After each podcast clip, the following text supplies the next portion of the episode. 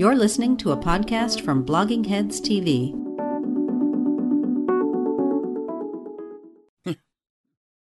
Hi, Mickey. Hey, Bob. Hey, you got some Scope there. The uh, breath freshener that uh, of the of the young man on the go. It's more than a breath freshener, Bob. Uh, is it a, a candy mint and a breath mint? No, is it's it a, it's floor wax and a dessert it's topping? A, it's a COVID fighter. oh, I thought that was Listerine. You did. You don't have to actually do the gargling on. Oh, camera, much less spit the stuff out. Mickey, Mickey.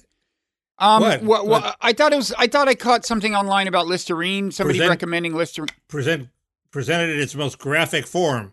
Um, the answer is I'm pretty sure that the ingredient in Scope and Listerine kills the virus, sort of. Uh, but of course, it's no substitute for getting vaccinated. But uh, it's one of the things that kills the virus. Apparently, Pepcid also kills the virus, bizarrely. Luckily, one of us is guzzling Pepcid. But uh, Senator Johnson got in trouble but, for suggesting that constituents use mouthwash. Uh, but it does it does help a little. It just doesn't kill it in the nose, which is the problem. Um, so I since I'm now completely panicked about COVID again, I decided to gargle. Well, last week hell? you were assuring us that there had been no reported deaths from Omicron. And by the know- way, I don't know if there I have was- been now. Go ahead. well, there was a big pronunciation issue about Omicron last week, and You I got was a lot un- of grief for that. I was unfairly derided online. Here's what happened: I mistakenly said Om- Omnicron without realizing. I don't think it's Omna. I don't think there's a, there, there's an N there. I just said it. I just made a minor slip, as befits a man my age. And then you said, no, that's wrong. It's Omicron. And I thought we were arguing about whether it was ah or o. So I stood by my guns, and maybe I repeated Omicron again. I don't know, but but what I meant was both Omicron and Omicron are acceptable. Not to mention, apparently, Omicron in Britain, and uh, according to the ancient Greeks, I think you don't even have to have the N at the end. Anyway, I was. It was really an unfair. It was like a lynch mob online, and um, I'm still hurting. Uh, it- It's painful. gotta- These things are painful.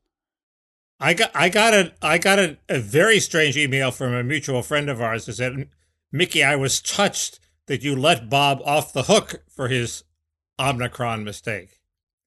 And I well, you have I, to tell us who this was. uh, it Tell was- us in the parrot room. I'll tell you in the parrot room.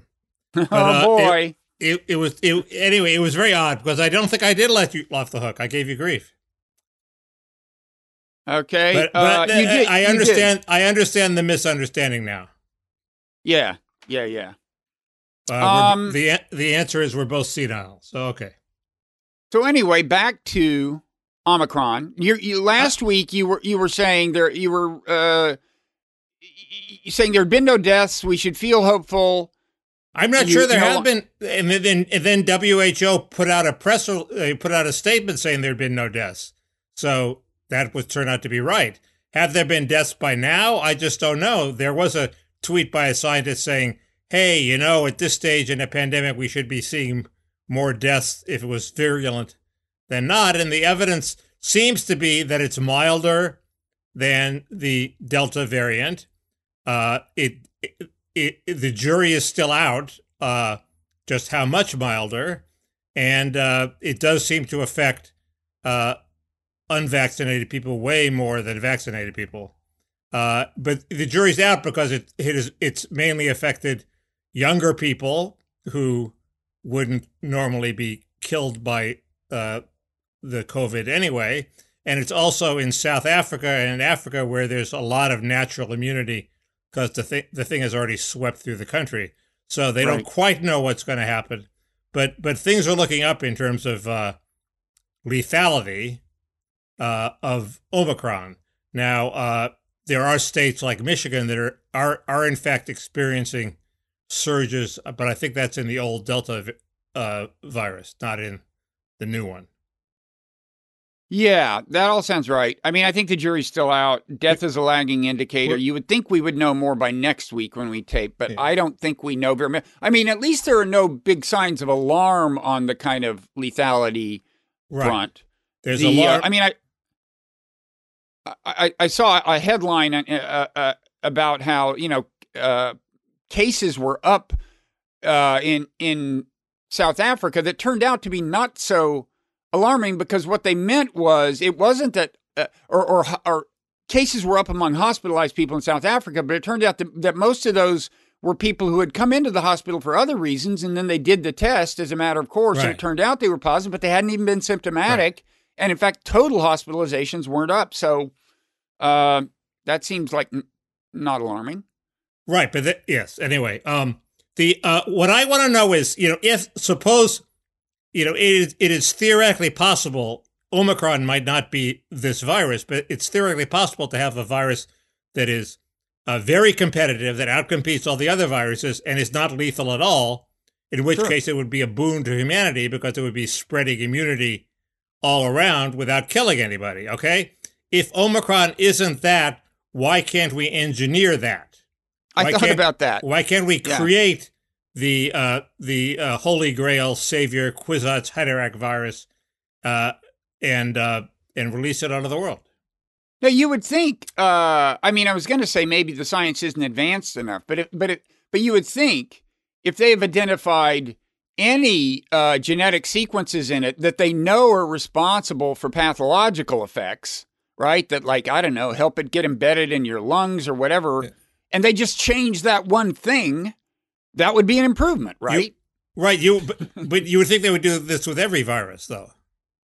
Right. Well, we rarely have a virus with stakes this high. I mean, you know, uh, there hasn't been this kind of focus. In fact, I continue to be amazed by how much we don't know. Like, for example, you know, there initially we heard, well, they'll have a vaccine for this uh, in a few months, uh, and then last week's news was actually uh, there's reason to think that even though they can tailor make the vaccine to the new variant. It may be a property of immune responses that they have a natural tendency to default to uh, to fight the variant that was the f- original source of immune protection. Like so, so uh, you know they just kind of go back to uh, to fighting um, the last war, so to speak.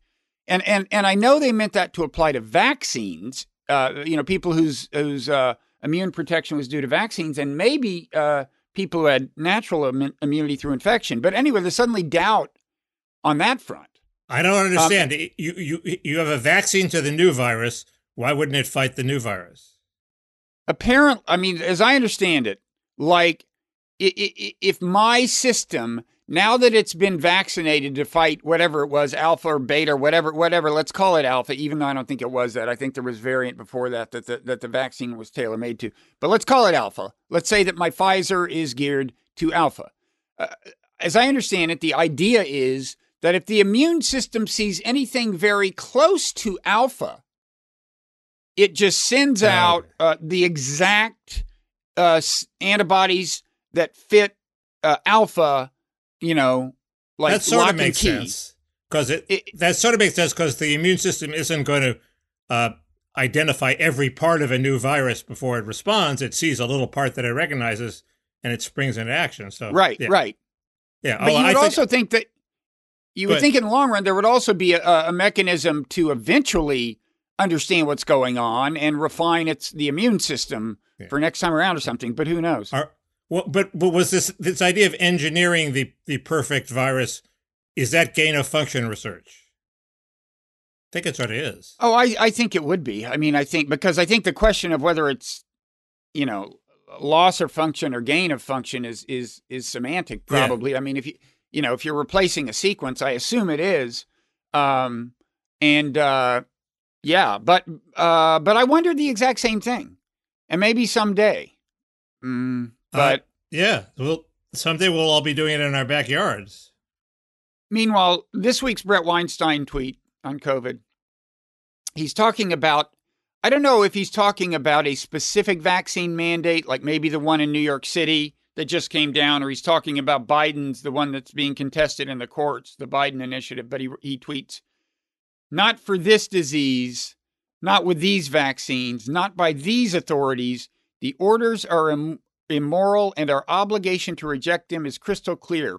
Worked out and codified explicitly at Nuremberg, It is time for us, all of us, vaccinated or not, to stand up, which is a hashtag, against the mandates. I thought Nuremberg was, you know, maybe a little over the top. I, I, mean, I mean, it's not Um, the same as uh, uh, as Auschwitz, I guess, and I guess uh, Nuremberg did entail, I assume, bans on um on experiment involuntary uh, medical experimentation or something on people. Uh, I you, you be- beats me. Um, the uh, it, it it my interpretation of that is that the anti-vax mandate movement is gaining steam. The Senate has now voted against it, uh, which is Against Biden's against, against Biden's, Biden's vaccine mandate, and uh, so yeah, it was Manchin and and and Te- Jon Tester, right? Right. Who So de- Bret- defected. Bret has to be more radical than that because he's Bret Weinstein, so he has to go all the way to Nuremberg. Uh, the uh, but you know he, he has he has the factors right. I mean, is if if if the if this disease were incredibly lethal like smallpox and the vaccine were totally effective, of course you would mandate it. Uh, but if you know as the disease gets less lethal and as the vaccine falls short, you know time again in in many uh, respects, it becomes more problematic to mandate it. And the other problem, of course, is that uh, companies are discovering they're losing their workforce because the the, the workers aren't buying it. So uh, at some point, the workers win, uh, and, Well- and especially with uh, the the latest inflation results, which color everything at the moment. Uh, people don't want to lose even more workers and have to. But we also had literally the best job uh, jobless numbers in 50 years this week. well, those aren't those two aren't contradictory. They're complementary. No, they're not contradictory at all. But but are you? But but I thought you were saying people are staying away from work in droves. Well, there don't seem to be a lot of unemployed people. But I, I I'm saying if if if if UPS loses half of its workers, it will have to pay. It'll cause a supply bottleneck, which will drive up prices, and it will uh, be forced to pay more to lure them back. So uh, yeah, I mean, you know that's. I mean, also I've said all along this this disease is a close call in terms of you know what it warrants because it's not that that lethal. But that said, you know there is the other side of the inflation argument, which is that what will bring in inflation under control is getting COVID under control. You can definitely make uh, that argument, and that's I think uh, part of the impetus behind Biden's uh, Oh, vaccine sure. mandate. So Right, but it's, now- it- it's a tough one. Uh, the inflate the inf- with the with the six point eight percent inflation. Uh, that's uh, was that over the? That must be year to year, right? That must not. It's, it's be- year to, it's year to year. Yeah, it's it's yeah. But, um, so it's not six point eight percent in one month. So uh, it, uh, you know that has to be job one for him at the moment is fighting inflation, not not uh, you know certainly not getting the economy well, back. right, the but my point is back. But my point is, there's two arguments about how you fight inflation. One is you got to get COVID under control. That motivates the vaccine mandate. You're saying one way to get it under control is drop the vaccine mandates so that workers won't rebel against them. Right? That's what you're saying. Right, and and I guess I guess I guess I'm thinking also the hope of getting the COVID under control is fading as more and more variants are discovered. You know, after Omicron, it's going to be something else. They've already discovered Omicron light, which evades the PCR test.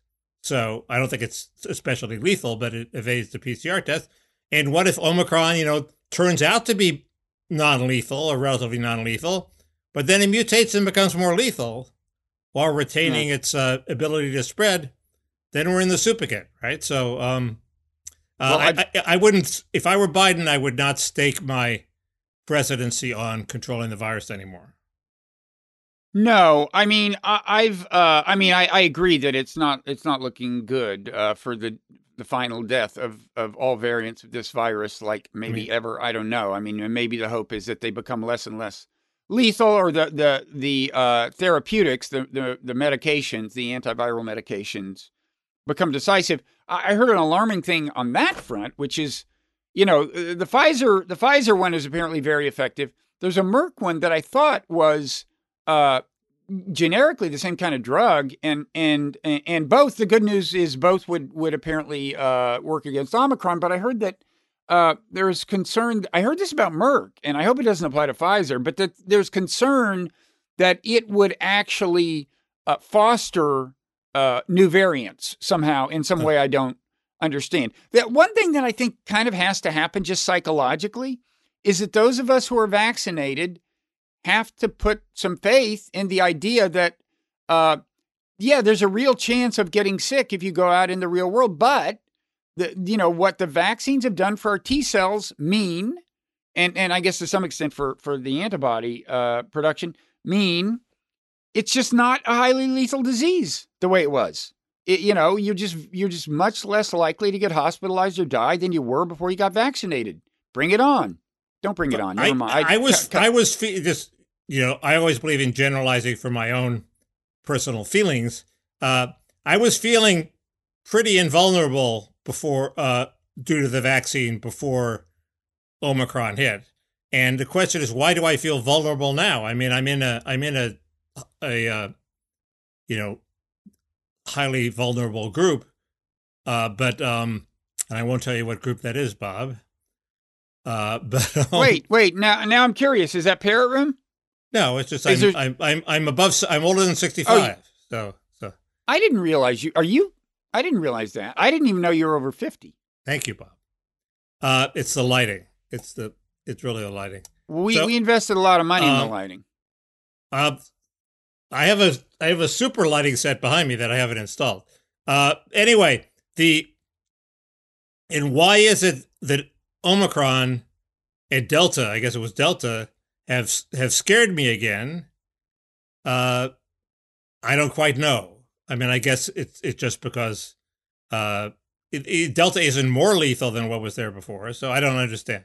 No, Delta uh, especially should, shouldn't. And also, the vaccines are pretty damn effective against Delta, especially with a booster. And supposedly, Pfizer is is uh, is saying that uh, a booster, you know, if you've got three shots, you're in pretty good shape yeah. against Omicron. At the same time, I understand why the Bret Weinsteins of the world, uh, you know, do their kind of conspiracy theories because it does sound suspiciously convenient for Pfizer to say we've looked into this, and if everyone will will buy even more of our vaccines, it will right. all be okay. Right. The um uh Anyway, uh, so the, oh, I, final- I guess I guess I want to wait until until they have some killer treatments. I guess that's my argument before I get this thing. But I can get it again later. So why why don't I go go ahead and get it now? You know, then I can totally um, just get it, uh, relax, and party. Final uh, Pfizer related comment Pfizer chief executive Albert Bourla. I saw a picture of him wearing a face mask that said, Science will win. I just really advise against that. I don't under, I don't think he understands the nature of the psychology of the tribal tensions in a place like America. But if I, he thinks that's like a good idea, but that's no, but that's you know idea. that that's another bonus of Biden going soft on the vaccine mandate, which is it diffuses the tribal tensions. Right now, the you know the Trumpers yeah. hate the mandate, and although there are a lot of le- left wingers who hate the mandate too, as as I think we discussed, especially around here, there's a whole bunch of of liberals who hate the vaccine mandate, uh, and they're cooperating with the Trumpers. So it's you know it's these are probably leftists more than liberals, right? Yeah, I mean, they're. I mean, they're, they're health nuts. Kind of people, people, you know, don't, don't want to eat yeah. fried food. I so see. I see. Yeah, yeah. They don't yeah. want to. They're not going to take vaccines. Um, the greens and uh, uh, but anyway, it would diffuse. There would be an anti-tribal bonus if he re- if he relaxed the vaccine and relaxed the sort of yeah. the shrill uh, science versus troglodytic Trumpers, uh, you know, divide, uh, that would be good. Um, can I talk about? Uh, we have some other other topics to talk about. We have the Build Back Better plan. We have Epstein. Uh, uh, we have. Um, okay, let's uh, start with Build Back Better. Ukraine. I, I gen- we have what? Ukraine. Ukraine yeah. Uh, Let's go down that list. Now, I want to. Uh, the only reason I'm willing to do BBB early, normally I try to push boring stuff to the end, but there is this interesting Elon Musk angle, which is that, you know, Elon Musk has come out against Build Back Better, right? Well, he he came out it's against bullshit. He came out against subsidies, but a lot of the subsidies are in the bill that already passed, not in Build Back Better. I think. Well, he I said uh, Maybe they're in he, Bill said, better, He said, quote, better, honestly, if the bill doesn't pass. Now, he does base that on what he says is opposition to all subsidies. But remember, Tesla has already exhausted its subsidies, right? Because the way those subsidies work is each manufacturer of electric vehicles gets a subsidy on the first 200,000 Yeah. sold. So he got his and he enjoyed them. Well, but I now made he's this- done and he's against them. Well, I, and, and now he has competitors who want them, and Right. he'd like to strangle those competitors. I mean, what So- transparent bullshit? You know, who does he think we are, Mickey? Who does he I, think we are? I tweeted that right away, Bob. You didn't fool me. Oh, did you? Well, God, God bless you. God uh, bless you. but there are there are all sorts of uh, competitors, Rivian and Lucid, and I don't quite. I I still, I, I you know I I saw I saw a sheet from a pro subsidy group that I convinced me that there are some useful things subsidies could do. For example, building out in rural areas, and uh, you know that uh, so. Uh, I'm not completely against electric car subsidies, but I think basically, you know, you look around here, it's it's happening. It's the government can't stop it, uh, and and and and helping them will probably waste money and might risk, you know, fucking things up if the government picks the wrong standard or builds things that don't work or or you know institutes a lot of requirements. If you want to build a charging station, you have to do X, Y, and Z. I mean, there are charging stations at the mall down the street. Okay, uh, that's because their customers demand it. There are so many How long many. does it take? How long does it take to get charged? I don't know. I think For me, I- that's the one of the killers. right. Um, I, the, I, the, the different cars have, you know, some of them have a fast charge function where you can do half or eighty percent in half an hour. Uh, that's, I assume, what we'd want. Um, you can you can tweet in the meantime. Just surf surf the web. I mean, Yeah. Yeah. Um, so anyway, uh, this people are going to say this inflation number is a killer for the Build Back Better plan, which was already it was already pretty implausible that it would pass by the end of the year anyway, and this is just going to allegedly strengthen Manchin's hand, and it's a legitimate worry. If if if if inflation is our number one worry, why inject all this money into the economy? It, it's not. Uh, completely paid for apparently in the first years. Uh, so why inject well, that, the, that's the problem. why is inject the money the- now? That's the problem. is Um, that the inflationary effect is front loaded. The, the, Yeah. the revenue comes in the back years. Right. You know, it gets back to my chronic complaint that that that politicians are afraid to actually go out and get revenue the way you should by taxing Right. uh, people, especially rich ones. The other the Um, other but Manchin, yeah, go ahead. the other thing is a lot of the things in it are crap. The child care plan, we've been through this. Oh, know, are you you are you not in favor of the child the child tax credit? Uh, no, I'm talking about the child care plan, the daycare plan, Oh, okay, okay. which, which you're not- Matt Bruenig shown that- would Matt Bruenig to shown would increase well- costs on the middle class for three years, and the the, the pre K plan is sort of a fraud. And, And what uh, do you et say- cetera, et cetera. what do so, you so why why have inflation if this is the, if this is the pile of crap we're getting? The child care the child tax credit at least sort of works as intended, sort of almost. Go ahead. Oh, that's the sunniest I've ever heard you about it. But What? but what do you say to the people? It's just a social say- disaster. What are the people you say to people who say, "Well, Mickey, if you want workfare, if you want to, you know, in your ideal world, you would deny, uh, for example, the child tax credit to people who aren't working. You would deny various things to people who aren't working. Don't you at least have to provide them child care? You know, make it easy. I'm for them for to child care. I'm, I'm not against Well, child care. I got a What huge, is it you're against? What I'm you're against, I'm against a plan. I'm against first. I'm against a plan that's so ill drawn that it doubles the cost of childcare. The problem isn't that they're paying So money you're in favor child. of people taking care of their children. No. You're coming out no, firmly the in favor of problem with this is that Bob, they're trying to do two things at once. They're trying to subsidize childcare so people can afford it, and they're trying to double the pay of childcare workers. These two are in conflict because doubling the pay of childcare workers makes childcare less affordable. If they just picked the one and said we're going to subsidize childcare, I'd be all for it. But they don't. They're you know they're they're they're trying to to do these two contradictory things at the same time, and they ha- they don't quite have it right. So, uh, So you're th- against the half of it. Now, by the way, No, I, I, realize you could you could Yeah. once you, once you provided enough childcare, then you can raise start raising the wages, but don't try to do it all at once. You know, uh, do both halves. Okay. Midweek, I had an epiphany. Uh, something. What's the French term for the thing you you finally realize you should have said at the time? It means top of the staircase or something. Esprit d'escalier. Precisely. Uh, and you pronounce that well, by the way. The um uh, you know, you were complaining last time about how inflationary BBB is, and I just realized like your whole ideology is inflationary. I mean, your two big Trumpist things are raise tariffs, clearly inflationary. Trump's tariffs, no doubt, were inflationary, and uh, restrict immigration, which is also uh, inflationary. Or look at it another way, it, it, it takes a, a kind of anti-inflationary tool out of your toolkit because you can't import the low-wage labor. I'm not saying either policy doesn't have other justifications. I'm not going to argue about the policies. I'm just going to point out your ideology is deeply inflationary in impact. It's inflationary, but then I want to neuter unionism, so that has, that works in the other direction. Speaking of which, Starbucks, but, baby, um, Starbucks. You heard about the Starbucks, the first ever Starbucks voted to unionize in Buffalo, you, New York. Don't you get like it, just going to Starbucks? Doesn't it seem like a dying brand? Do, well, do, since do the you pandemic, want to go to Starbucks anymore? I haven't been in much. I used to go in mainly when I was in the city, and since the pandemic, you know, I haven't been there much. Yeah. Um, uh, God, I don't know if I've been to a Starbucks, honestly. In, in well, there you go. You're years. the harbinger of doom.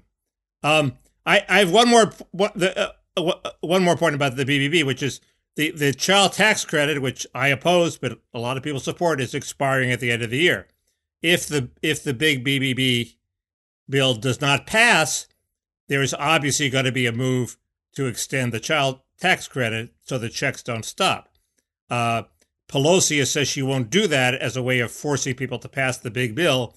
Obviously, she's going to cave uh, if if the, and they're going to try to pass just a bill extending the child tax credit at the last minute. The problem is it has to pass the filibuster. I think, unlike BBB, which is part uh, done through reconciliation. If you just have a bill saying we're extending the child tax credit, it's got to go through the Senate and get 60 votes. It might get 60 votes because the child tax credit is unfortunately quite popular. But um, uh, that that's an interesting wrinkle that we're facing as, as as the end of the year draws to a close. I thought that was in. Well, it, it, are you saying it is in BBB, but because BBB won't pass, they have to deal with it by the yes. end of the year? Yes. Uh, and and my line is, if they let it expire, nobody would really notice except the politicians, and they should, uh, you know, there'll be stories from in the press about, oh, I really wish I had that three hundred dollars a month. But in, in terms of actual voter sentiment, it, it it it will be not very important, and that will be the that's the thing that the Democrats most fear is that they'll kill it and nobody will notice. Well, didn't you just say it's popular? It's popular among the senators, yes. Oh, but not, not among not, the it's, people? It's, it's, it's, it's, it's one of the least popular things among voters because the voters seem to see it as a temporary COVID thing. They don't understand why it's permanent. They support it during COVID when everybody was out of a job and you had to push money out the door and get some money to them, but they don't support making it permanent. The politicians support making it permanent. Why and why do they uh, support it in spite of the fact that the people don't don't? Because care? it's it seems like a benign thing. They don't they you know they've forgotten about welfare reform and they they uh they see it. it, it it's become one of these things like immigration reform where everybody's for it and they have panels of four people and all four people are for it and they think it's a balanced panel. Uh, and it's it's sort of a it sort of has sort of libertarian aspects because it's like a guaranteed income. So no, no muss, no fuss. The government just sends out checks. It doesn't try any of this paternalistic workfare, and uh, you know it's it's pro natalist and it's pro family, so it can have mothers uh, care for their kids at home. So conservatives like it, and and nobody nobody is forcefully making except for AEI, the half of AEI, uh, American Enterprise Institute, that it's anti-work. Uh, everybody's forgotten the concept of the culture of poverty which was on everybody's well, lips I, in the 90s. I would think uh, that politicians may be calculating that whether or not it's at the front of the minds of voters, when an election comes around, if your opponent can say, you are the reason they're not getting their, their child tax credit, or I am the reason they are, um, you know, that's that's not nothing because enough people are two, benefiting from it. Two two things. One is Republicans are going to make an issue of the work uh, have given off occasional hints that they will make an issue of the that we were paying people not to work. Uh, and the second thing is, uh, people in the middle class get these checks and they don't. I'm not sure they know why they're getting it. They don't think they deserve it. They don't. You know, they're they're public spirited enough that they say, "Why am I getting this three hundred dollars?" and the poor people who are getting the three hundred dollars, there just aren't enough of them to swing the election. They're all they're all Democratic anyway. What was Um, next on our agenda? Uh, Epstein, okay. Yeah, the Epstein- Ghislaine trial continues. There were there were pictures. Pictures were released of Ghislaine and, and Epstein. Yeah. The um, everybody thinks that the prosecution is doing very badly and that Ghislaine might be acquitted, uh, and the prosecution does seem to be doing very badly. And they haven't called Virginia Roberts, who is one of the main victims. They have four victims. Your your girl Farmer is coming up, or she may have testified today. Uh, she's the fourth. Uh, but there were some problems. One of them was above the legal age in London, where they she supposedly had sex with Epstein. Uh, others had various sort of uh, problems on cross examination. Uh, they they started the trial by interviewing the pilot, who testified he never saw anybody having sex or any underage girls on the plane. That wasn't a good first step for the prosecution. And it's the, the, if they have young prosecutors or inexperienced against a very te- a team of seasoned uh, lawyers. And and why why would you do that if you wanted to win the case? This should be a slam dunk case. There's voluminous evidence that Maxwell was helping Epstein procure these women. And the, and why would they lose it? Answer: They don't care about it, or they're intentionally blowing it. Specifically, they want to Ooh, keep new the conspiracy theory. I like new this. Go. conspiracy theory. They want to keep the big names out of the case. So that that is the ominous uh, aspect of Virginia Roberts not testifying. She's the victim who says she has sex with big name A, big name B, big name C. I forget exactly who the big names are, but one of them is, I believe, Dershowitz. Don't sue me if I'm wrong. Is And- she the one in the picture with Prince Andrew? Yes, and the other one is And uh, she's underage at that point, right? I don't know about that point, but she says she had sex when she was underage. And the other one is George Mitchell, who who Mm. fits the the number the you know the the the one of the basic underlying conspiracy theories, which is uh, I heard a I I heard an interview Vicky Ward gave, and one of the theories is uh, Robert Maxwell. Vicky sort of- Ward is the the Vanity Fair reporter who first covered all this. Right, she's one of the first people, and uh, Yeah. she um one of the theories is that, that you know Epstein Maxwell introduced Epstein to the Mossad at a time when Israel was very worried that the incoming Clinton administration would continue to pursue Jimmy Carter's policies, which they regarded as too hostile to Israel. So, uh, gee, Epstein then goes and compromises Bill Clinton and uh, George Mitchell, who later became Mideast uh, peace envoy, uh, and a bunch of people who actually could help, uh, you know, help Israel if if if if he were to have blackmail power over them.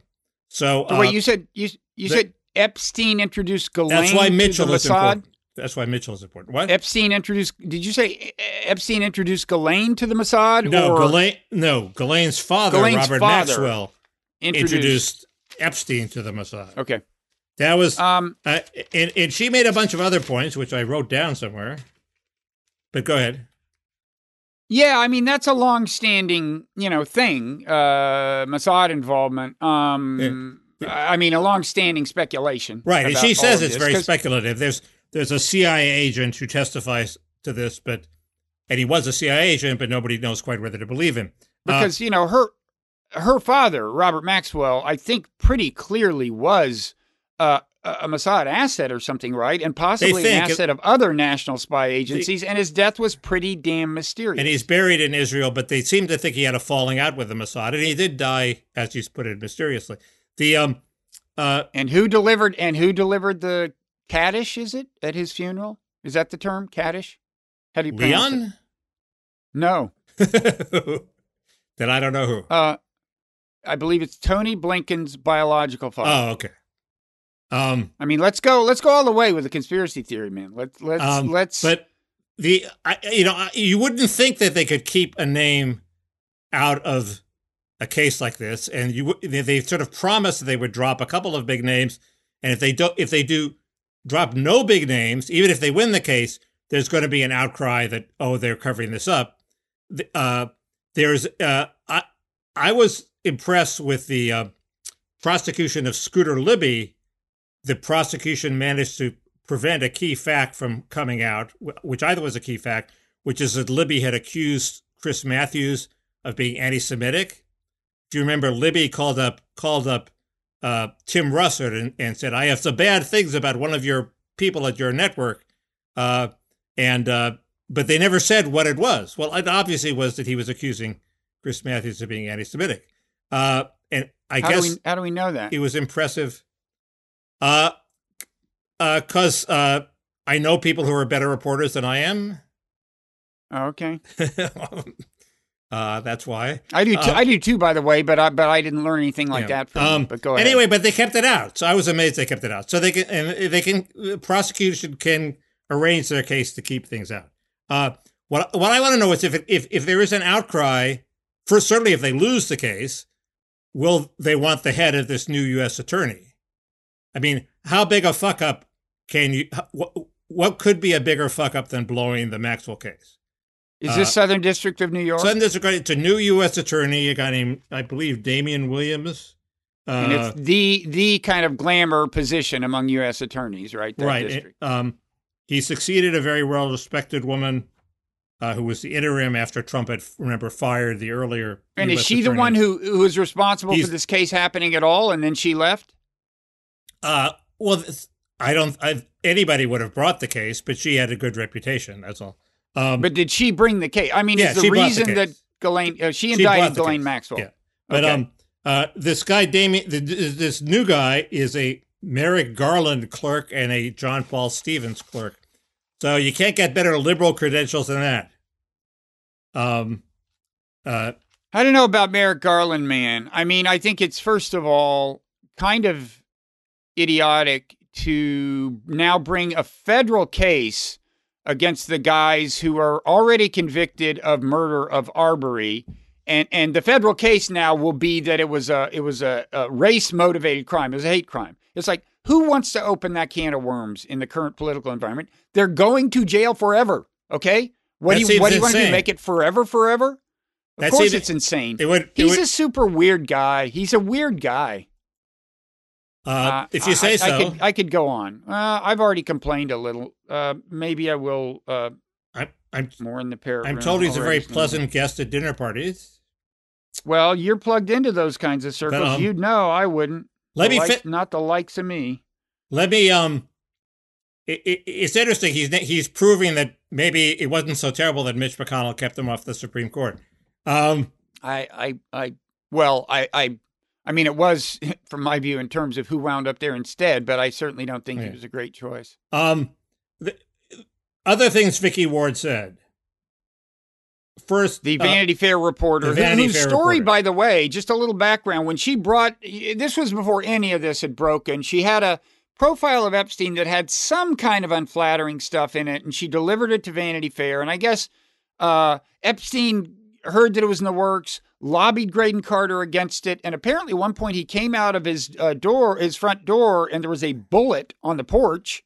In any You- event, after that, they kind of spiked key parts of the story, well, right? she, she she had she had the testimony of the farmers.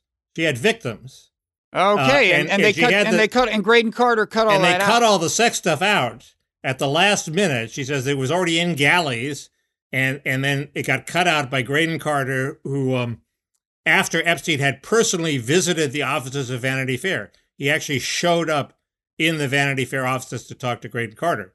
And Graydon Carter says, "Oh well, we, we just didn't have it nailed down, and uh, you know, it's all very uh, it, it's it's, and, it's like and the- there was this bullet on my porch. And, it's like the sci- like it's like the Scientology meeting with the IRS.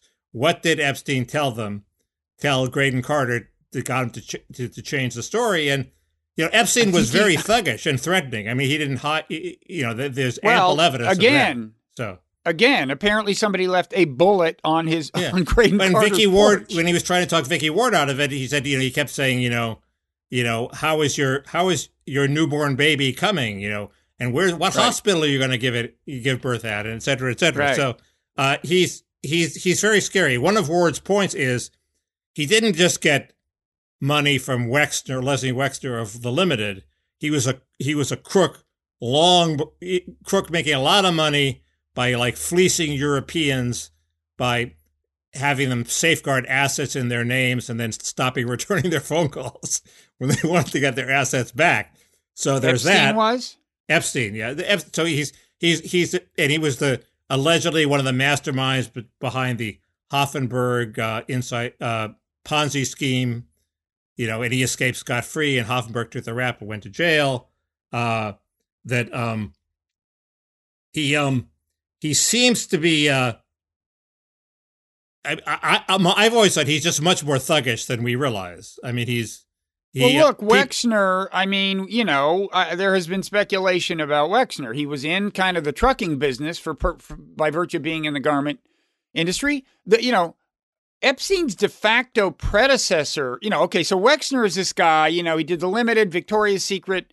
Uh, he, has his estate in in in the Midwest, somewhere in Middle America, where uh, I think it's in Ohio actually, where um uh I think one of the farmer sisters, right? The farmer, there's two farmers, right? The Right. the uh, and one of them felt that she was in effect being involuntarily confined and finally got out. But but but um and uh and anyway, so you know Epstein had this position in Wexner's empire as you know at one point he had power of attorney actually, and and the predecessor of his who was uh the the guy who was most nearly his predecessor uh, in the, or at least a guy who had the job before him, and I think right before him, a job that that is more or less the the same. Um, you know, was killed in a mob style hit the day before he was going to testify. Uh, I don't think he was going to testify necessarily about Right. Wexner, but there's some weird shit Right. going on What- involved. What Vicky Ward points out is that all sorts of people are saying nasty things about Epstein now, but they didn't say it when he was alive. And why didn't they say it when he's alive? Maybe because they were worried that he would take reprisals against them. Um, Yep. The uh, the other point she makes is that the story was dead until that Prince Andrew photo cropped up. That that was the story that finally got the mainstream media interested in Epstein because it was a big name uh, that the British tabloids, you know, wanted to write about, uh, which I hadn't realized. I hadn't Well, the, realized. well, that- the Miami Herald thing is what put it on America's radar screen. right, but the the- Miami before Herald that, piece. before that, it was the what put it on sort of what got newspaper editors all over the world interested in it, and it eventually wound up in in the you know the Miami Herald helping it out was the Andrew thing. The Miami Herald thing, they had a Trump angle. They loved it because it was an anti-Trump point. point, and uh, there seemed a, point of the trial where the um the prosecutors were making sort of gratuitous anti-Trump, uh, you know, uh, mentions like that. They, they they mentioned Mar-a-Lago and a visit to Mar-a-Lago. It doesn't seem to me it had all that much, uh, all that important. But if you were a Democratic prosecutor who wanted to like do your bidding for the party, you would make the trial as much about Trump and as little about George Mitchell and Bill Clinton as you possibly could. Hmm. Uh, and they seem to be doing that. Um. So, well, I mean, it's it it is uh The- it is a prosecutor the- appointed by a Democratic Yeah. president. the Um, fix is in. That's my new line. hmm, Uh, uh disappointing. prove me wrong. I mean, it'll be disappointing if uh you you you would think they would have no trouble nailing nailing Ghislaine, Um, but uh well, and then the whole thing is they're going to. The whole thing was that they they convict her and then they negotiate with her to have her turn over the list of names. But plus, they have all the allegedly these alleged videos anyway in their possession. So it's it it, it now it'll be a I huge did- scandal. Anyway, go ahead. I did hear a podcast uh with you know Benjamin Weiser, our friend uh, at the New York Yes. Times, um, who looked deeply apparently into the uh, Epstein death. He seems pretty convinced that it wasn't a suicide for what that's Was worth. not. I, I mean that it was that it was. I'm sorry that it was a suicide, and and the the, the uh, a couple of things like you know uh, at some point before you know when he was in jail, he was like all chipper, and they did the suicide evaluation, and he said, "No, I love life. Who would want to be dead?" Blah blah blah. But then apparently two things happened. One is uh, he found out he was gonna he wasn't gonna get out on on bail. He was gonna have to stay in prison. Uh, I think that was it. Uh, and uh, and then the second thing is, and this was like almost day of or day before the suicide, there was a big document dump uh, that uh, that that that that brought out a lot of the details in a way that made him look a lot obviously worse. Those two things happened in fairly rapid succession, and then he died. That would convince you to commit suicide. I, does he deal with the neck wound? Does he deal with the fact that the prison was run by a Dominican gang? Does he confront? He didn't things? get into that. He did. You should call him. He didn't get into He's that. He's obviously not a listener of this podcast. Could be. Uh, but Um, you know, Uh, anyway, I'll I'll I'll take a look. This is an article he wrote or a podcast. I was listening to the podcast on the daily last this this past week. Oh, okay. But it's so it's, did it did it have the breathless guy? Is he still on it? I believe this was one hosted Michael by the Breathless guy.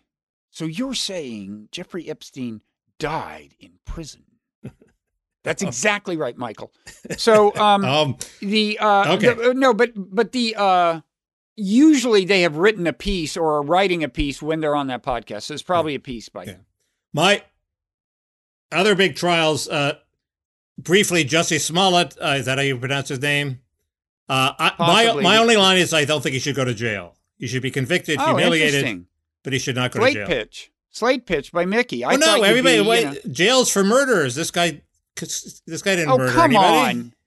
No, I, look. First of all, filing a false, lying to the police, filing deal. a false police report is a big deal. He should be It on. is a big. he should pay a huge fine and be on probation. Not only that, not years. only that, but he was like, you know, uh, exploiting, you know, kind of parasitic upon the whole movement that is motivated by what they see as genuine concerns about, uh, you know, racially motivated violence. And he's and, and the funny thing is that some some people in that movement have kind of stood up for him, but but but he was exploiting that movement. And and uh, no, he should do jail time. that, Lying? No, it's Harsh, like it's you- like you can't you can't let people Pe- get away People don't with do jail time for, for fucking smashing your window and stealing your computer. well, they should do jail time too. They should be in his cell. They should put them all in one cell. Um, and introduce him to He, the, he, by the way, is the guy who who faked the uh, hate crime against him in Chicago. um, uh, okay. Well, see, I'm a bleeding heart liberal, but it does seem to me that uh, this is pretty damn humiliating for him and all the people who supported him. And Well, I'm, sure, but I'm happy to can't. you- declare victory. But the deal can't be that if you're this high profile person with a great career and it's ruined by your crime, you don't go to jail. But if you're a nobody, you go to jail. That doesn't make sense. No, I don't think a nobody. Yeah, who, I the don't think a reason nobody he's suffering is did he because did- he's a famous actor, and you're saying that's a, you're saying famous actors shouldn't go to jail because I don't they think suffer enough. People who com- send do people who who submit false reports of crime routinely go to jail? I doubt it. They're letting everybody out of prison. I doubt that they people who who routinely who a, a nobody who reported falsely reported that their husband beat them or something. That person's not going to go to jail. I don't know. I, I think there is also a question of like how much of society's uh, resources are you using with a false report? How much of the government You should bill resources them. you can- Bill bill this guy. Make him work his ass off to Eh, but pay also back the city of immaterial Chicago. immaterial resources. Uh, never mind. I'll I'll I'll, I'll uh You're a hard I'll, man. I'll reflect on this. I, I am a hard man. Um. Uh. I have other topics. There's um. Supposedly the Iran negotiations are going better. Uh, because A little hint of that over the last forty eight in, hours. in part because the Russians intervened and told Iran to get off the dime, and you have to wonder if that's somehow tied in with the Ukraine negotiations and Biden's allegedly soft response to Russia, which doesn't seem that out of line to me. But uh, this all has to be part of one big negotiation, right? Well, I don't know how much leverage Russia has with Iran. I don't think as much as they would have with Syria. Um, Supposedly, both they and the EU ganged up on them and said your last demands were too strident. You need to soften your tone, and they did. Well, the EU. Uh, well, I mean, Russia uh, has leverage by virtue of being one of the parties to the deal. There, you know, the the uh, the U.S. is the is the party to the deal that's no longer a party to the deal. Uh, and uh, you know, the EU has leverage by virtue of saying that it, you know, how it will handle sanctions going forward and so on. If that's what you mean, maybe Russia has some influence, and they may have some other. Just the, the stories I, I, I read, know. the stories I read, and maybe in the New York Times, suggested that they had had some influence, and that things are are looking better. Uh, and Yeah, know. who What do I know? knows? I, I mean, you know, also, uh, I mean, there have been these reports about Israel asking the U.S. to stage a military strike against uh, Iranian forces in Yemen or something, and also about Israel trying to arrange for the U.S. to uh, supply air refueling capabilities in the event that Israel attacks Iran, uh, you know, depending on the outcome of the talks. Of course, for for Israel, if the talks are successful, that's bad news. I mean, they consider bad news. Uh, and if they're unsuccessful, they can uh, claim it's bad news, I guess. On the other hand, all of these kinds of reports, you know, Israel planning attack, the, the, well, the it's all kinds of saber rattling. Yeah. Yeah, well, yeah, they, they, yeah, they, yeah, they, they are sometimes tactical leaks. Did you- E- even even if people like Jeffrey Goldberg sometimes choose to believe them and put them on the front page of the Atlantic. Did you see that? Uh, did you see that um, Trump has turned against Netanyahu and says he came to realize that Netanyahu wasn't serious about making peace with the Palestinians? Uh, Well, well, wait. feels first there was used this- about him on the Iran front also. But did he say that recent? There's something he said a while ago that came to light about Netanyahu, right? It was after Netanyahu uh, sent uh, a, uh, some kind of greeting to Biden after Biden's election. That pissed Trump off, and that fact just got reported this week. Right? Yeah, I think that's Uh, right. Something Trump said about that. The question is, will Trump uh, disown his son-in-law, who was pushing the, who you know, had Netanyahu as a house guest when he was thirteen or something, and was undoubtedly Yeah. pushing a pro-Netanyahu line in the Trump administration. Um, Well, I think there's no doubt that you know Netanyahu and Trump's son-in-law and people like Sheldon Adelson uh, have a certain amount to do with with Trump withdrawing from the deal. Right. Uh, there are now a lot of Israeli officials being quoted as saying they wish that America hadn't gotten out of the deal, but now they tell us. did you read um, Walter Russell Mead's piece calling for stro- a strong defense of the Ukraine? It made no, but I could have predicted it. You should Well- you should have asked me that as a test, and I would have passed. it it it made uh it made one point that I hadn't realized. I mean, I I, I tend to focus on the origin of uh, the current Ukraine regime, which was, uh, you know, Putin has a point when he said it was a coup.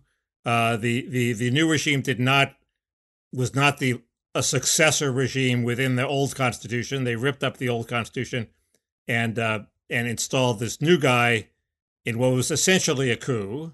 So we shouldn't go around saying we're uh, promoting democracy. But what Mead points out is that since then, the uh, pro-Western forces have, have basically been winning in Ukraine.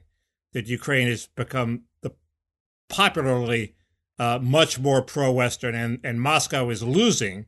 And the reason they need to have a war now is because it's their last chance. Hmm. Uh, and and that was an interesting point that I hadn't realized. Uh, that the, the the people may not have been for the Western regime back then, but now they are. Yeah, I've heard that. Uh, uh, the, I I mean, I've heard that sentiment has been moving somewhat away from Putin, but I never know like who they're talking to because I think sentiment is somewhat divided between East and West Sure. to begin with, right? And, and I assume that we're that a lot of Western news sources are from Western Ukraine, so I don't I don't know exactly what all that means. And of course, it it isn't it isn't just that Putin has that uh, that that ouster of the the uh, the pro Russian president as a grievance. Although I think it's understandable that he does, given the clear evidence of of some kind of American role in that. Um, but, you know, he wants to stop certain things from happening. He does not want Ukraine to become part of NATO. And in that sense, if there is more and more uh, sentiment, pro Western sentiment, he's getting more and more alarmed, I guess, that, that that might happen. There's also the fact that we have been sending weapons to uh, Ukraine to, to, you know, fight the uh, the rebels in eastern Ukraine who more or less have possession of eastern U- Ukraine. Mead says he wants it for wants it for more than that. He wants it to dominate the region especially the Black Sea, I guess, and and sort of be a more intimidating military presence. So he wants to do that. I guess he would want all of Ukraine, and you know, it's Ukraine was part of uh, part of the Soviet Union, and uh, you know, if you read uh, if you read Eugene Onegin, I'm probably mispronouncing it by um, excuse me. Yeah, well, Ukraine isn't just part of the, the Soviet events, Union. I, the events in yeah, Eugene Onegin happen in Ukraine. Okay, it's all Russian. Okay, the events, the events of what? What is There's, it we're talking there are about? events in Eugene Onegin that Which happened, is what? which is the great epic poem of the great Russian poet whose name, who was an eighth black and whose name I'm forgetting because I'm senile. He was uh, he was an octoroon. Yes, it's the most famous Russian poet. Who is the most famous Russian poet? Uh, Pushkin. Oh, Pushkin was he? Yeah. He was he was one eighth black. Yeah, Who knew? his grandfather was an Ethiopian general who was given Ah. to the Tsar as a sort of gift, and became a Russian general. Anyway, so so uh, is it a, is it a poem about like medieval times? Because supposedly No. Ukraine was the cradle of Russian no, civilization it's back a poem, then. It's a poem about the time in which Pushkin lived, it, and it, Okay. you know that he goes the the he goes back to his farm, and his farm's in the Ukraine. Okay, it's like you know Okay, but And- there's also the fact that supposedly Ukraine is considered by some the cradle of Russian civilization, Yeah. going back to me- Oh, okay. medieval times. okay. Anyway, Um, And there's always been a a, a pro-Ukrainian separatist movement too. I mean, I was wandering around Russia. I was running around wandering around Washington D.C. a couple of months ago, and there's this giant statue in the middle of, you know, uh, uh, the P Street area there near Georgetown, and I've always wondered what it was. And it's a statue for Ukrainian independence that some Ukrainians had managed to get the government to put up there. Uh, so um, it's not like this is a new issue. Um, the um, just quickly, I mean, remember after the Cold War, uh, there were people who, well, first of all, the people who thought we should dissolve NATO, but certainly there were a lot of people, including even Tom Friedman, who thought we should not expand NATO eastward. Clinton started that by first just like, you know, Poland, you know, whatever, Right. but those are Warsaw Pact nations that had been part of the Yeah. Soviet alliance. Then gradually we started eating into the former Soviet Union. The Baltic states had been part of the Soviet Union. And now to go for Ukraine, I mean, that's that's as close as you can come. And and look, Mickey, you know, I, I'm not for that. Great, strong. Yeah, well, good. Neither am I. Uh, you got to understand, it was totally unnecessary. I think it's been completely counterproductive. And, and some people say, well, man, it's a good thing we did expand NATO. Look at how aggressive Putin is. His aggression is always in Right. response to the expansion of Well, NATO. This is this gets to a point that I wanted to raise, and it's a, a point. uh, I'll get to the point. It's a point raised by what's happened to the Confederate stat, the statue of Robert E. Lee in Charlottesville, which is Yeah. they're melting it down, and they're not just melting it down. They said they'd put it in a museum. Instead, they're melting it down and they're turning it into a statue for racial justice and against white supremacy. Okay, so they're really rubbing the noses of this pro statue people uh, in it, uh, and I I I wonder is rubbing the noses of the losers always a mistake? In other words, that that's what we did to Russia. We won the Cold War, and instead, and we rubbed their noses in it by by letting all these countries into NATO and saying, "Ha ha, you lost. Now we're going to turn the screws on you," and that produced this counter this uh, counterproductive reaction on Putin's part. And I'm thinking in the South, this is going to produce a counterproductive reaction. If you want these pro statue people to melt away into the background, don't melt down the statue and turn it into a pro uh, an anti-white supremacy statue. Just take down the statue, go hide it somewhere, bury it in the ground, do something. Uh, and uh, and the, the other examples that that I don't know about would be after World War II. Did we rub? Uh, did we rub Germany and Japan's noses in it? Japan, we certainly didn't. Uh, no, but we uh, didn't. The- the- you Germany, know, we I don't learned think our we did. lesson. No, we didn't. We had learned our lesson from World War One. In World War One, we did, and that was widely thought to have contributed to World War Two. And and so we didn't do it in what we did the opposite. The Marshall Plan helped Germany. We didn't we didn't impose uh, reparations on them and that kind of shit. We did the opposite, and it worked. I guess I uh, the only reason I'm I'm hesitating was there there was there was some evidence that I read that German soldiers after after World War in the immediate afterworth aftermath of World War II were put in camps where they were basically starved to death. A lot of them, or, that, or a lot I, of them I wasn't did, aware of that. and and it was it was a lot harsher than than you know we learn today.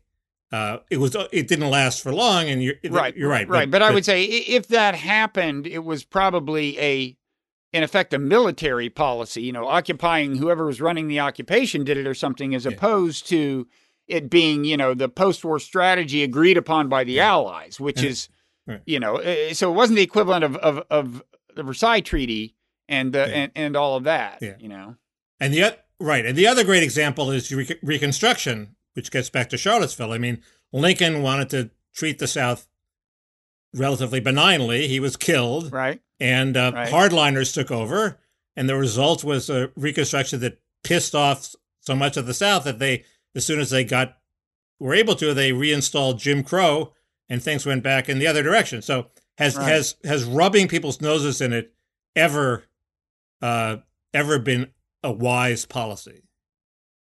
Right. No, I am for magna- magnanimity and victory, as you know from all the times I've I've defeated you and and and not gloated. Well, I was thinking, you know, that your Omnicron mistake. I mean, I was relatively benign. I could have rubbed your nose in it, and in fact, uh, they, I was so I was so benign that my friend sent me an email saying he was touched at how benign I was. Who is this asshole? Disclose his name. Ari Posner. Don't wait for the paywall. Ari it was Ari Posner. Posner. Correct. Should have saved that for the paywall. So Ari listens to us. He, wow, let's I do it talked to today. him It it it it's um. Uh, Ari's a great guy. We're having lunch, but um, he is Uh, very funny. yes. Uh, maybe this is all a joke that I didn't. I mean, obviously he was joking, but uh, he wasn't Did he write the culture moved. of plagiarism piece for the the I New. Republic, the Um, one with Casper, the the the ghost on the I think so. cover yes. to signify ghost writing? Um, the um, never know. uh, Um. it- So uh, we should. Hey, it's been like. Uh, has it been an hour? Probably close. I don't know. I, I. Where's my timer? Where's my like? I don't know. it's been an hour and two minutes, Bob. Oh, it's about time. Um. uh, you know, there is other foreign policy stuff I wanted to talk about, but Go ahead. uh, you know, Got to give them the We impression start- we're giving them something extra, Bob. Like Wayne Right. Newton in Las Vegas. They're telling us to stop, but no, we're having such a good time that we're going to keep it going. I can tell you're okay, buying into this. Um, what's a Wayne Newton song I could sing? What were his songs? Yeah, there's only one that everybody remembers.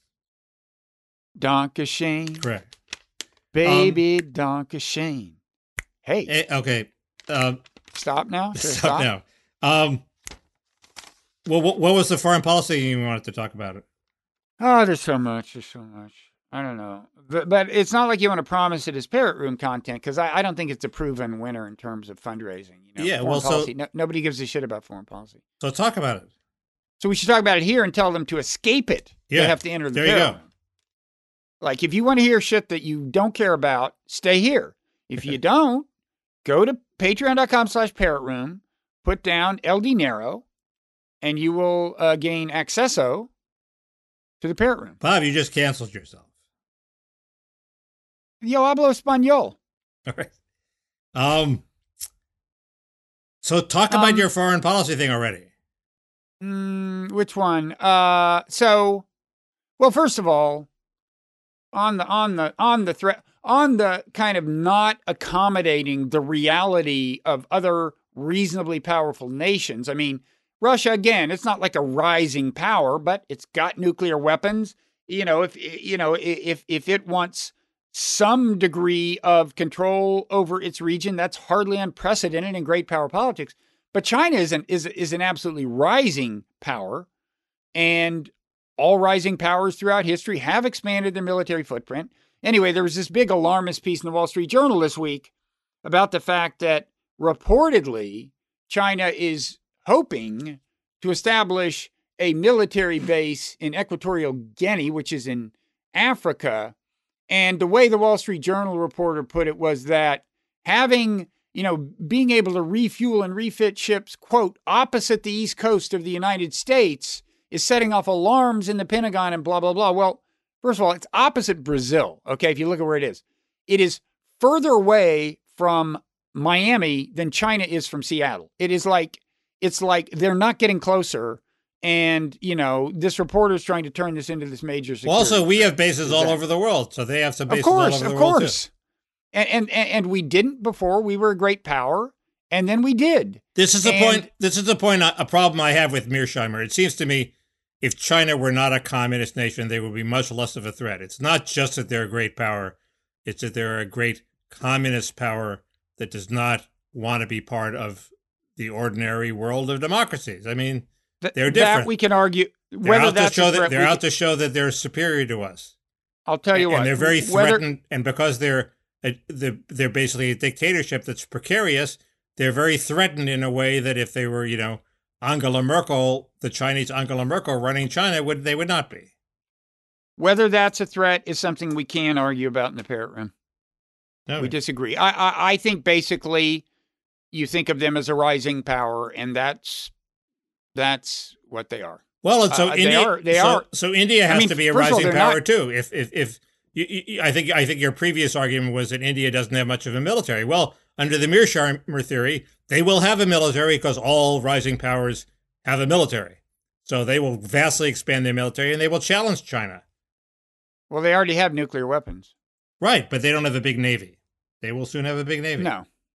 Um, Okay, but uh let's see what there's else Fred, for the Fred Kaplan's piece on our military, which was I thought very good in Slate, that basically said we're, the the new defense budget that just passed is 25 billion more than even Biden asked for. Uh, so we're Mhm. just we're throwing money at the problem of sort of Chinese weapons, and well, that doesn't bother me that much.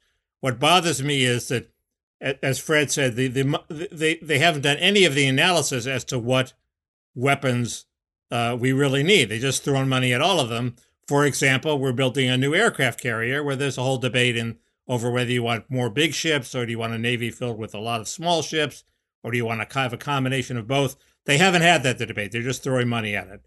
Um, and his, Fred's best point was uh, ICBMs. We're basically just replicating our ICBM force on land when there's a good argument that we should have fewer ICBMs on land where they're vulnerable. We don't need them anyway. Uh, and they're not having that argument. They're just throwing money at it. So um, I I thought that was a, a good piece. Fred is very good. And uh speaking of Fred's, by the way, Fred Hiatt died. You saw, right? Yeah, that was on my list. I was go- uh, we could talk. We could talk about that. In I was going to He talk was about the. that. Uh, in the room. he, he was the uh, op-ed. He was the editor of the opinion page. I have no particular line on him except that he was a very very nice man. Yeah, we can. Um, So uh, we can talk in the parrot room. The um. Oh, the sad. the uh. We could talk about this uh, trans swimmer for Penn who's destroying all records. Oh, if you want, Uh, okay. Are we doing you our don't, you're not into that issue. Not that much. We we can talk, but that's okay. Um, it takes one to tango, Bob. Takes one to tango in the parrot room. That's uh, what we say in the parrot room. We could talk about uh, crime in Los Angeles. We can talk about the mountain lions coming down from the hills to patrol our I saw your tweet, man. That that was like a that was like signs of the apocalypse level shit, They- man. They want to You eat got it. mountain lions roaming the streets of affluent suburbs in Southern California. Well, they're doing it. Um, they they want to eat our dogs. Uh, we can talk about Mr. feed, feed him the cats. Feed them the cats. we can Um, we can talk about Mr. Zemmour in France. We can talk about we Jeffrey Goldberg's plan to have the Atlantic for the foreseeable future be all about Trump, Trump, Trump, Trump, Trump, and what fun that's going to be. Um, we can talk about Boris Johnson's decline. We can talk about David Brooks's divorce from conservatism. oh yeah, uh, somebody wanted us to talk about David Brooks. Somebody on Twitter. I didn't know what they meant, but apparently you do. Uh, we can talk about uh, why I'm Substack convinced me perversely not to go paid for with my newsletter. Uh, we can gloat about BuzzFeed's stock decline if you want. We can talk about uh, Jesus, Mickey, we don't have all night, man. Wrap and I have. I, I, we we can talk a little bit about reader comments about our discussion of the Beatles, which seemed to be a little harsh and hostile. Uh, yeah, we got to I some of them in. No, we got to we got to slap some of the some of some of the commenters on the wrist. I think they said we got to we got to show them who's boss. I have something else I want to say about the Beatles. Uh, a little a little micro moment They said- about the Beatles documentary. one guy, one guy who I actually know was a nice guy, said the most annoying thing you can possibly say: "Do better." Oh, I hate that. Do so better much. is even worse than what happened to you. Do better is the It worst is, You're kicker. exactly right. That is the hierarchy of insults. You're right. Do better is the most annoying insult. Um, it's worse than you're better than that, even. You're, yeah, it's do better. You're you're better than that. What happened to you? I think, or maybe And why is your and why is your apartment so small? no. It's now we know why your apartment's so small Right. because we went Um, we read Ben Smith's article and we know you're being punished for your Trumpism, so you're being forced to live in a small apartment. Okay. So uh, then I'm going to say a little more about. Uh, well, we're, we're going to talk a little about the China thing, and I'm going to connect it to this ridiculous democracy summit that I hope is wrapping up even as we speak. Oh, I was hoping you would Um, trash the democracy summit. Good. Yeah, I'll, I'll do that in the parrot room. Um, Um, I I don't. Oh, I could tell you about a weird experience I had. I was on the verge of actually buying a car, uh, a perennial parrot room topic, and and I and there's something mysterious happened that maybe you can explain to me by virtue of your deep understanding of the way car dealerships work. But it was pretty strange. I Um, don't af- after after after my foray into the Beatles. I don't claim deep understanding of anything. But do better. Do better. What uh okay, you could do that. And we can also, if we really want to rile people up, we could talk about whether sabermetrics has destroyed baseball. As Well, it's made it longer. As- it's made it longer. A lot of pitching changes. Freddie DeBoer wrote a Substack post claiming it's baseball is now unwatchable. Well, getting longer. Yeah, it Uh, seems like an easy fix. Uh, it seems like you know just well anyway. Um, How could you ban okay. sabermetrics? You people, no, you can't mean do just I, statistics no, I mean anymore. just limit like limit how many pitching changes, or say if you're going to bring in an, every time you bring in a new pitcher, uh, the next batter starts uh, with a one and zero count, or some. There's any number of things. I like don't that. know. I like that every time you, if you, every time you take out your starting pitcher, you lose the designated hitter. Whatever pitcher you bring in is going to have to hit. Whatever. Waterboarding. They can do something. They can do something that will stop this. Um, Um, okay. So uh that's that's that's another entertaining episode. I mean, can you imagine folks what the what what it's like behind the, the paywall if the, if the free one is this good? Um, Unless unless you have I'm a couple of they old guys who get imagine, tired after an hour and, and can't uh, produce that. more but that's displays not the case. more displays of senility. I didn't I cover pretty well for not even remembering Pushkin's name. No, I think it was pretty evident. I took a drink of coffee. I sort of diverted attention. No, you, you you spent so long doing that that I, I, I started saying things to cover for you. I really did. Go back and look at the video. Yeah, okay. I was about to dial 911 and then you finally came up with it. Um, okay, but um, you could have supplied the name. That would have helped, Bob. You know. I was it was on the it was on the tip of my tongue because Jeez. honestly, I think that's the only Russian poet I could think of. Well, go that's how ill versed I am in in the in the letters. Okay. All right, so we will see people at patreon.com slash parrot room. Uh, Okay. Or and or next week in this at this place in time. And there's the parrot himself. Go for I the mean- parrot room. Room. Exactly. Yeah, excellent. We'll see him there.